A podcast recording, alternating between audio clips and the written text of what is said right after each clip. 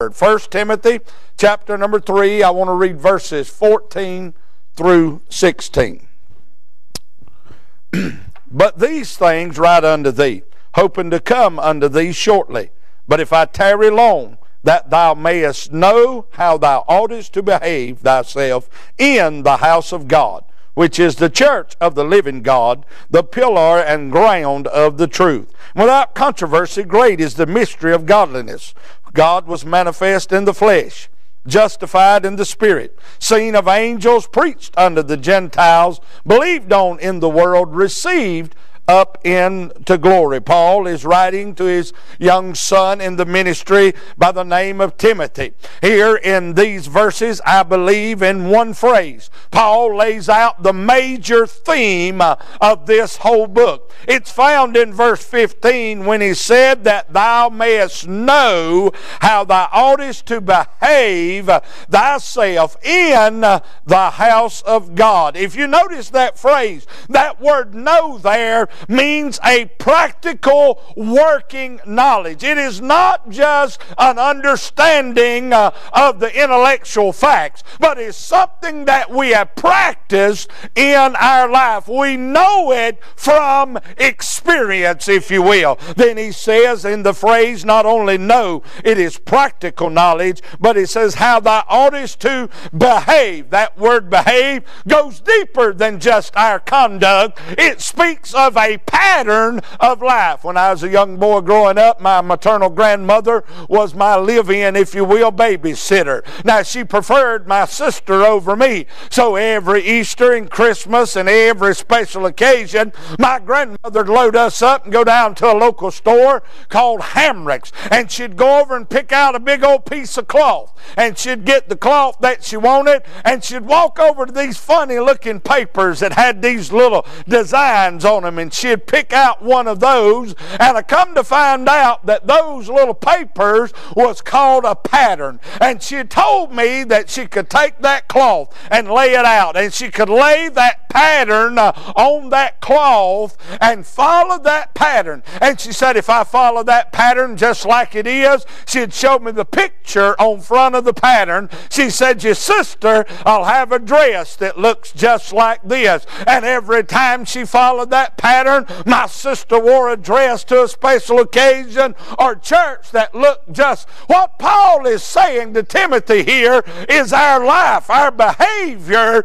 should be following a pattern. The problem is we're following the wrong pattern. We're caught up in what the world thinks the pattern ought to be. We're trying to impress the world. We're trying to fit in to the world as God's people. Or we're following a man or we're following a philosophy and we're patterning our life. But Paul wrote to Timothy and said, Thou ought to know how to behave, how to pattern your life. And that pattern, of course, is the Lord Jesus. Matter of fact, God predestinated. Don't choke on that word. It's a good Bible word. God predestinated before the world ever began that everybody that received Christ would be conformed uh, into the image of His Son. I believe God meant for us now to start following the pattern. Timothy, follow the pattern. You ought to know the pattern. You ought to follow the pattern. It is the pattern for our life. Then he uses this word, I think, changes everything about what we think. He says how to behave, how to pattern your life in, in, he doesn't say at, he says in the house of God. I believe he's speaking of our position. He gets real personal here. He's not just talking about somewhere that we attend. Now, let me just stop and talk to you from when I was a pastor. When I was a pastor, we anointed this part called the sanctuary. We prayed over it. We set it aside. We didn't have parties in here. We didn't have games in here. We didn't eat and fellowship in here. It was set apart for Him. we didn't come make it about us. We didn't entertain in here. It was set apart and was for Him. When you come into this part, I believe, now I'm giving you my opinion, when you come into this part of the house of God, you ought to check yourself at the door there and leave all of that out there and come in only for Him. Everything you do in here ought to be for Him in or at the house of God. But Paul's talking more than just a place that we attend when he said in the house of God. Thank God I'm not only at the house of God, uh, but I'm in the house of God, baptized into His body. Hallelujah. And what Tim, what Paul is telling Timothy is it is time uh, to be the church, not just be at the church. We're caught up in a day where people think they've done God a favor because they're at the church for an hour on Sunday. But he's not talking about, you say, should we be at the church every time the doors open? I'm all for the local body of Christ. I'm a member of a church. I'm a supporting member of that church. I believe every time you have an opportunity, every time you're physically able, you ought to be at the church. But it goes more deeper than that. You want me, you want me to tell you why in this day in which we live, we don't know how to behave at the house of God? Because we don't know how to behave in the house of God, in the body of Christ. We're belonging to a church, we're being at a church. But Timothy, he says, I want you to be the church. And for a few minutes tonight, I want to preach on that thought. Be the church. That word be is a present tense action word. You've got to do something. There has to be a meaning to it. There has to be a reason for it. And he lays it out here on be the church. See, I think you and I, who are birthed into his body, who are part of his family, must, we have to be the church because of the master of the church. Look at what he says. You ought to, you ought to he said that thou mayest know how thou oughtest to behave thyself in the house of God. Now, I believe he could be talking about a building, uh, but I think it goes deeper than that, and he's talking about a body. We ought to behave a certain way in the house. Let me just go ahead uh, and make some of you mad. I think we ought to dress a certain way. We ought to act a certain way. We ought to talk a certain way. I don't care what Kentucky did uh, at the football game uh, when I come to the house of God. I like to fish, but I ain't come to the house of God to hear about your fishing trip. I came here tonight to, to hear about Him, uh, to speak about Him, uh, to sing about Him, uh, and to worship Him. Not only because I'm at the church, but hallelujah, I'm in the church. Not only because it's a building, but it's a body, and you and I must be the church. It's a building but it's a body. Watch what it says about this body, this building, this body. He said, which is the church of, that word of gives us the, uh, the truth about the possessor of the church, which is the church of. Hallelujah. I'm glad the master possesses the church. You know why he possesses it? Because he purchased it. He bought it with his own blood. I belong to him. I have no recourse to be what God saved me and called me to be because he is my master. I am his servant. Don't like you to use this terminology today, but I don't have any problem with saying he is my master and I am his slave because it's not bad to be a slave when you got the right master. If you got a master that loves you and takes care of you and looks out for you and protects you, hallelujah. I'm glad uh, to have my master. I don't have any problem telling you Jesus is my master. I don't have any problem submitting to him. I don't have any problem letting you know, know he owns me. He runs my life. He has full authority over me. I love you. I want to get along with you. But if we have to part company. Either I got to part with him or I got to part with you. I'm sorry, but he's my master. If you don't like the way I do it, take it up with him. If you don't like the way I live it, take it up with him. If you don't like where I go, how I deliver it, how I live, take it up with him because he is my master.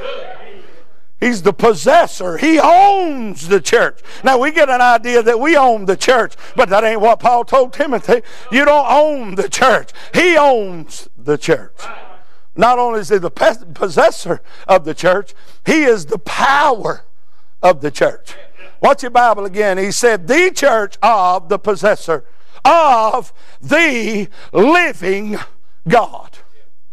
I'm glad I'm not serving some kind of philosophy, some kind of dogmatic doctrine that we came up with, but I'm serving a living, holy God. I'm not worshiping a statue. I'm not worshiping a bunch of bones wrapped up like a mummy. I'm not worshiping some graveside. I'm glad, hallelujah, I'm worshiping a God who's alive and well and he's doing all right. You ask me how I know he lives.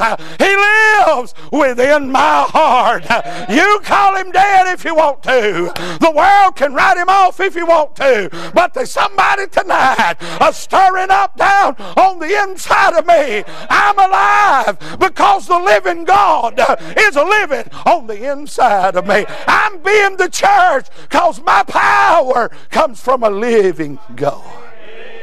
Power. I'm going to just go ahead and say this. We get around the altar, we get in the prayer closet, and we spend all our time praying for power. You ain't got to pray for power. You got God living down on the inside of you. You got more power and you know what to do with. You just need to appropriate the power of God that's in you. And I'm going to back it up with a verse. Now unto him that's able to do exceeding, going way past, abundantly, going way past abundantly, above all that you can ask or think. A lot of guys stop right there. But Paul said, according to the power that worketh in us in the church. The church is not to be impotent. The church is not to be powerless. The church is not to be floundering around like a fish out of water. We are the powerful uh, people of God because we have God living down on the inside of us. He is the possessor of the church. He is the power of the church. Don't think it's in you. Don't think it's in me. I can't bring revival or salvation or joy or peace in a sermon and a briefcase or in a thought. But hallelujah, I know one who can take the feeble effort of his servant, drive it home to a heart, and change your life with the power that he gave to the church. Told those early disciples, You wait at Jerusalem until you be endued with power. But it doesn't stop there from on high. He is the power of the church. Well, I just think the church is going to go under. Got good news for you. The church ain't a going under, honey. She's a going up. Glory to God. We're not on the losing side. We're on the winning side. When you look like a loser, you're still a winner. When you look like a winner, you're a winner. When you feel like a loser, guess what? You're still a winner because it is the church of the living God. That's why things at the church ought not be dead. That's why you ought not be dead in your life.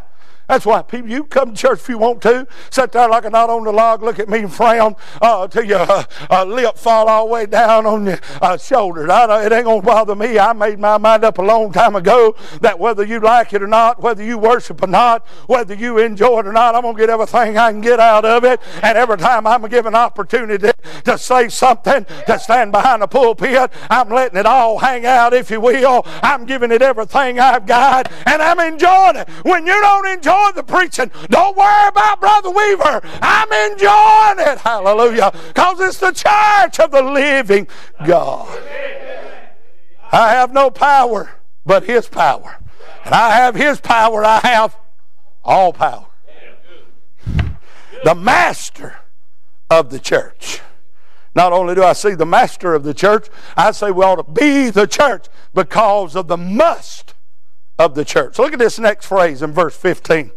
He said, The church of the living God, the pillar and ground of the truth. Now, let me make a statement here.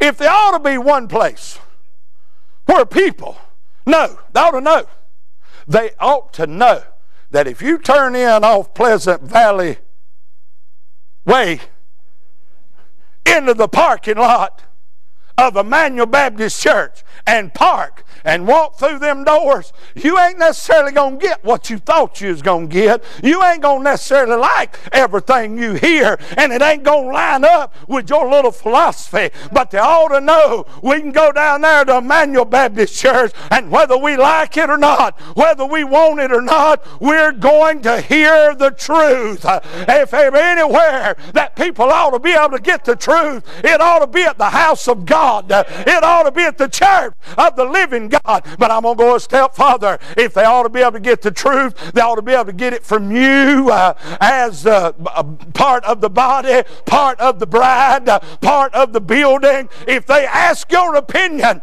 you ought to warn them, I'm a Christian and I believe the Bible, and you may not want to know mine because it might not line up. I lost a lot of friends, even some preacher friends, because I tried to keep my big mouth shut and stay out of it. And they messed up and said, Well, what do you think about it? I said, Well, they said, Oh, see, I was going to let it slide. And they said, Oh, come on. What do you think about it? Then got mad at me when I told them. you ought not to ask me if you don't want the truth.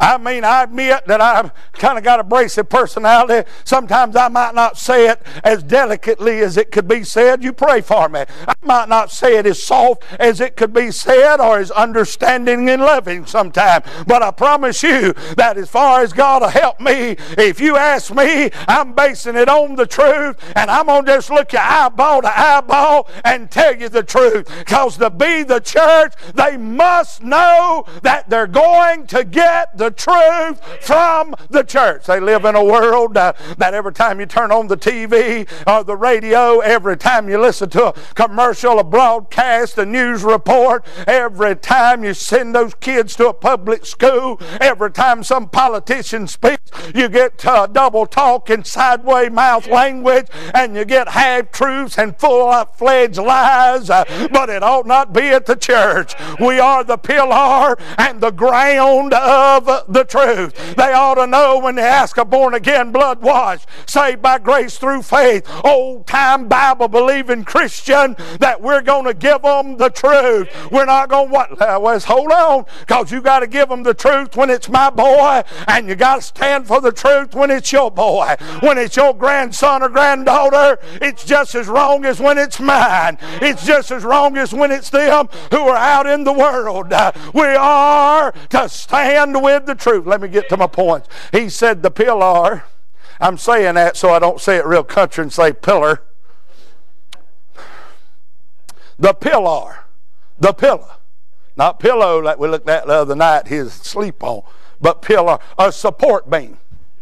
We are the support of the truth. Y'all to support it.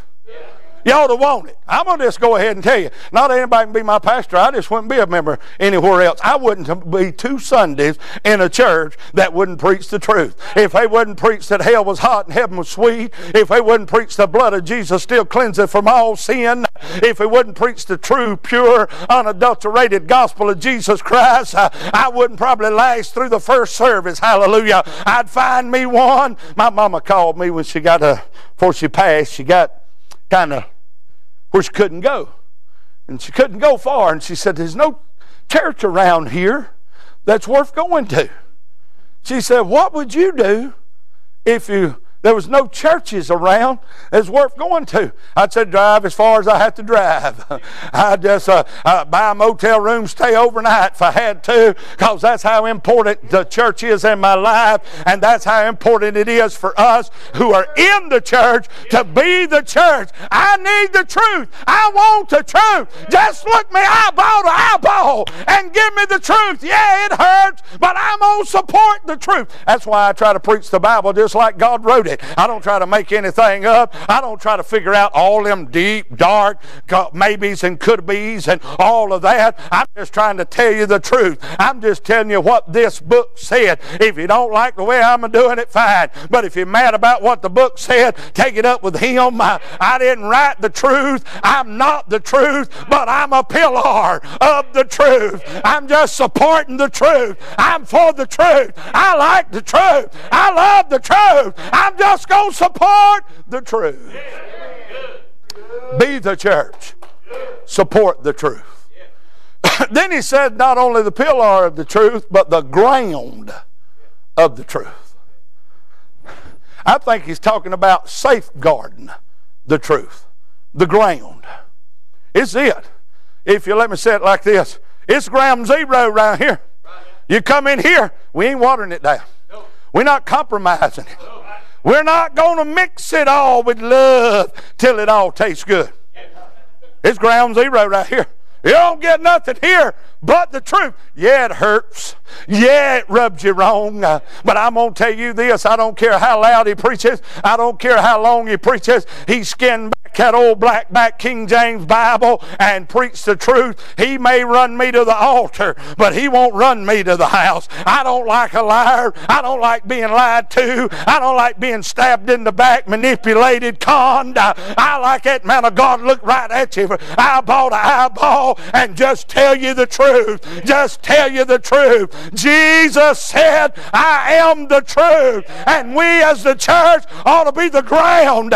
We ought to safeguard the truth. We ought to stand with the truth. We ought to stay with the truth. I don't know about you, but I'm going to support and stay with the truth. That's why I don't need a new denomination. I don't need to recover from anything. I don't need a new dress code. I don't need to be able to do things that used to be a sin and live a good, happy, uh, fleshly life. I don't need a new Bible. I don't need a new Savior. I like the one I got. Hallelujah. I don't need nothing new. I'm just going to stay with the truth. It may seem outdated to some. I'm staying with the truth. It may seem too old fashioned to others. I'm staying with the truth. You know why? You'll never be the church unless you're the supporter and the safeguarder standing with the truth. You might go, might be at a church, but when you leave the truth, you're not being the church. I'll give you some, just throw this out. We live in a day where they say, now we got to make it seeker sensitive. That sound good. Just ain't in this King James Bible. We got to get together and pull folks in. Show them this and show them that. Sounds good. But Jesus Christ Himself said, I didn't come to bring peace. I come to bring a sword. I'm going to divide husband and wife and mother and father and children. He said, You know why it's going to divide them? Because some's going to go that way and they're going to lean that way and they're going to go for entertainment and they're going to go for this watered down evangelism and this one, two, three, repeat after me prayer. But I tell you what I'm going to do by the good grace of God. I'm going to just stand over here on the ground uh, of the truth. Just be the supporter and the safeguarder of the truth. If you want to know the truth, Ask Brother Weaver. Best he knows now. I don't know it all, but best I know, I'll give you the truth. Just don't get mad at me when you when I do. Because I'm just being the church. Next time, when I was pastoring, I'll give it this way. I was pastoring, folks would come up to me. Now I'm real sensitive and big hearted, and you know, real soft. My members would come up to me and they'd say, Preacher, you think it'd be all right? I said, No.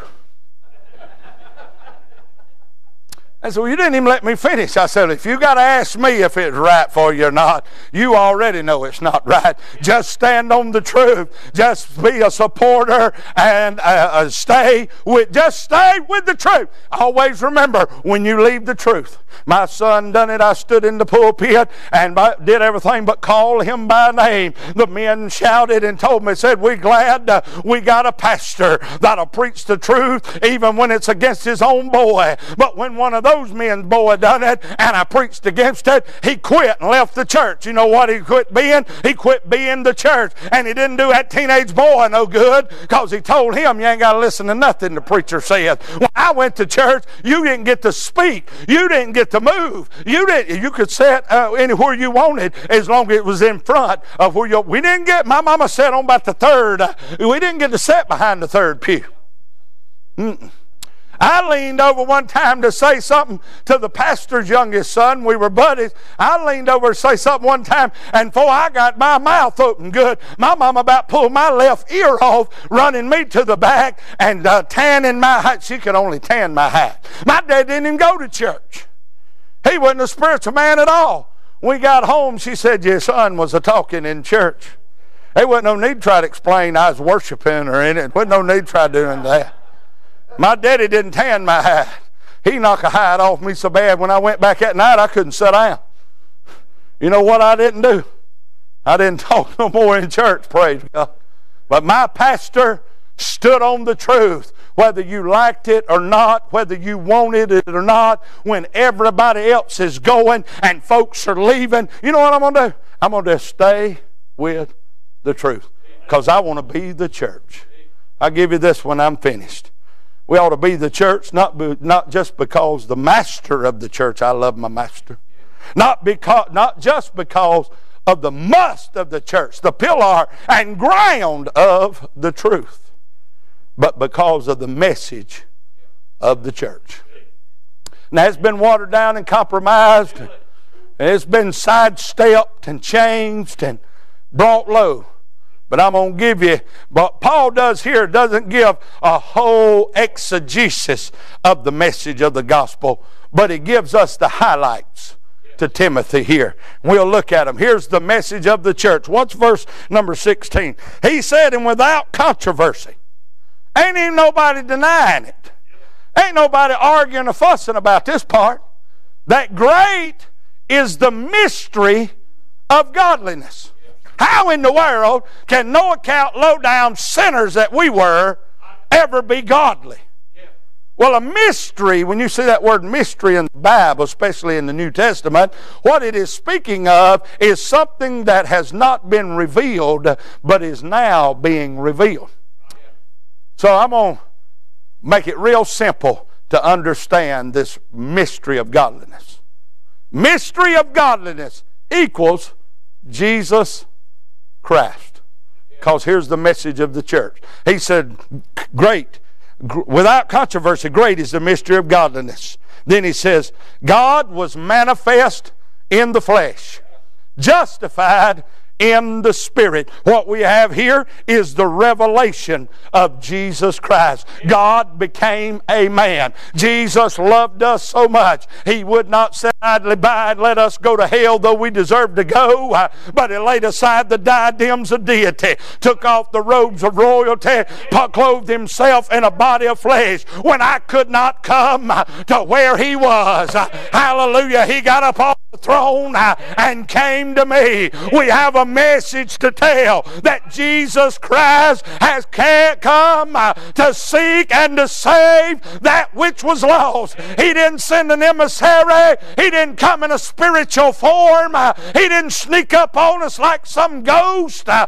hallelujah. He came as a man to reach man. I heard it all my life growing up. The Son of God became the Son of Man so the sons of men might become the sons of God. God. He is manifest. He is revealed. He is made known. God was made known to us in flesh. Up until then, God started out as the God way up in heaven. then he became the God over there on a hill. Then he became the God down at the house, the tabernacle, and the temple.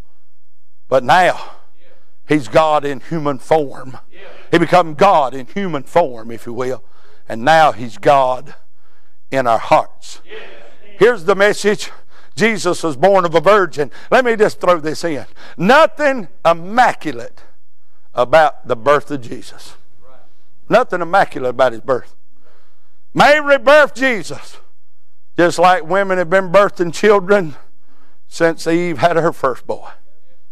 The immaculate part came under conception. Because God was manifest in the flesh. He wasn't manifest flesh. He wasn't manifest. Uh, he was as flesh. He was in flesh, but is God. And God became a man. Then he says this. Here's the revelation. Justified in the spirit. Uh-oh. Justified. Justified. He had to be justified. Don't misunderstand the word. Uh, let me put it this way. What Paul jumped from is he moves from God came in human form, uh, lived and died, was buried, and resurrected. And the morning he stepped out on resurrection morning, he was declared to be the Son of God uh, by the resurrection of the dead, justified in the Spirit. He is revealing to us the true gospel of Jesus Christ that he came came to man, that He came for man, He died for man, He was buried, and rose again the third day. That's the message that we have to tell this world the revelation of Jesus. But not only the revelation of Jesus, what's these next two phrases? He said, seen of angels, preached unto the Gentiles. Now we have the message to tell them about the reach of Jesus. Seen of angels. He can reach all the way to the heavens.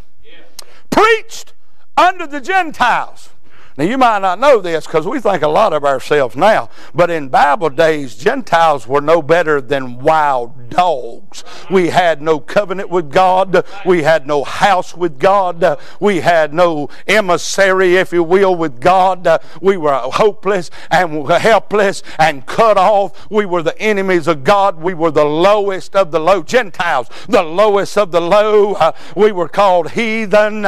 we were all of those things. But thank God when Jesus come. The message now is uh, that no matter how high you are, uh, He can reach you. And no matter how low you are, you may be on the wrong side of the tracks, born on the poor white trash side of town. You may be a drunkard or a harlot. You may be in prison. It doesn't matter how low you went. It's not too low for Him. Hallelujah. He can come all the way to the lowest. Well, preacher, you don't know what I've done. I don't have to to know what you done. I know what he did. Hallelujah. I don't have to know who you are. I know who he is. He can reach way down. He'll reach farther down than you'll ever be able to reach up. He preached unto the Gentiles. I'm glad, hallelujah, that his arm is not shortened, that it cannot save. No matter who you are, no matter who you're talking to, no matter how deep in sin, they're not too far for the hand of the Lord Jesus to reach down and save them. Not too far for the Lord, praise God. From the highest heaven. I believe it was the psalmist David said, ascend, take the wings and ascend up into heaven. Thou art there. If I make my bed all the way down in the lowest hell, you there too. I got news for you. And He's everywhere in between. No matter where you at on the uh, on the society rung of the ladder, no matter where you are on the center rung of the ladder, no matter how bad it looks, no matter how bad you've done, uh, no matter how bad you've been, not too bad for Him, uh, not too much for Him, not too far away for Him. You can come to Him because He came for you. That's the message of the church. The revelation of Jesus. The reach of Jesus. This, and I'm finished. What's these last two? Believed on in the world, received up in the glory. Now we have simply the receiving or the reception of Jesus. Now I'm going to say something here. Hang on, buckle up. I'm talking about in the New Testament. Nobody is told in the New Testament to accept Jesus. Nobody's told to accept him. Our message is not to tell the world to accept Jesus. Our message actually is that he will accept them. The message is that we re- tell them to receive Jesus. To, uh, he came unto his own, and his own received him not. But to as many as received him, to them gave you power to become the sons of God. Nobody in our New Testament, especially after Acts 2, ever got saved praying a prayer, asking Jesus into the heart. You know how they got saved? They got saved the same way everybody's always got saved.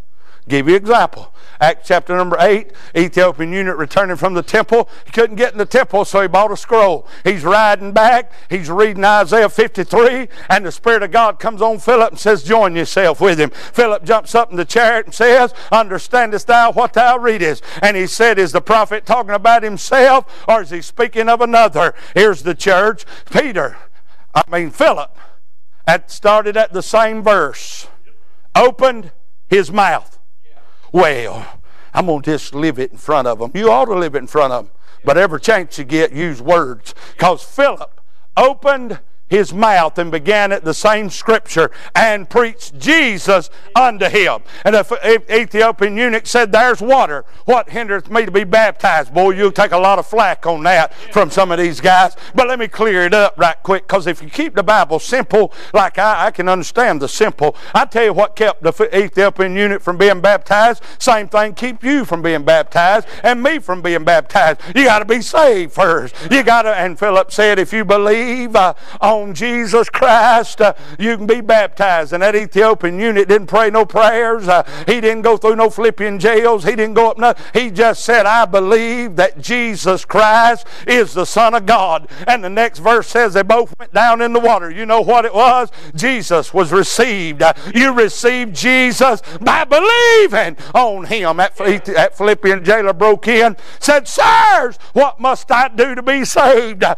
he had broke in the average Baptist church. He'd have said, Pray this prayer after me. But that ain't what Paul told him. Paul said, If thou shalt believe upon the name, uh, thou shalt believe on the Lord Jesus Christ, thou shalt be saved. Uh, believed on in the world. Uh, received. Hallelujah. You just take him just like he is. Uh, you take him just like he's offered. Uh, you take him when he's offered. You receive him. See, accepting him makes it seem like you can think about it. Uh, I'll decide whether I. No, when he comes to knocking and when he comes to convicting, when he comes drawing, you'll take him then uh, and believe on him, or you'll go to hell without God. When he's a speaking, you'll move uh, or you'll be lost forever. Hallelujah. Believed on in the world. He was received. I remember the morning I received him. I can't tell you what I prayed. I can't tell you what all I knew and didn't know. All I knew is I seen that Jesus loved me. I didn't ever feel like nobody really loved me.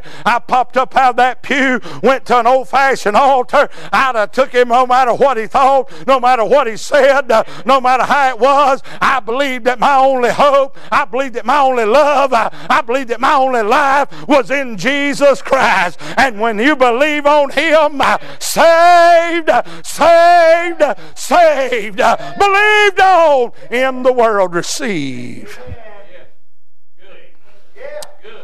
Then he's received up in the glory. You imagine that the prince had been gone. They throwed open the gates. The angel stood at attention, and the word come out, straighten up.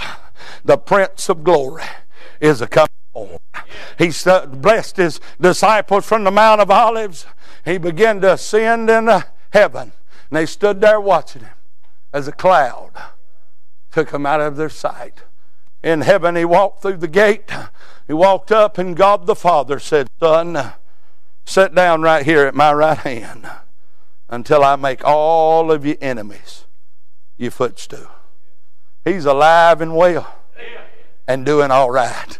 He's only highly exalted. When they received him up in heaven, when Jesus came, do you know this? That he made himself nothing. He poured himself completely out, made himself of no reputation. Matter of fact, Isaiah said that when we looked at him, we saw no comeliness or beauty that we should desire him. There wasn't nothing about him special looking that we should want him. He emptied himself. But when they received him back up in the glory, the next time we see him, and he's described, Revelation 19, on his head were many crowns. They're probably flying around the crowning him now, still crowning him. Still crowning him. One of these days, he's Lord of Lords and King of Kings, but one of these days, uh, we're going to crown him Lord of Lords. We're not going to make him Lord of Lords and King of Kings. We're going to crown him. They'll cry across and say, Bring forth the royal diadem, uh, and we'll be there when they crown him. He was received up into glory. In other words, the Father said, Well done, my good and faithful servant. Well done, my son. Well done. That's the message that we have to the world.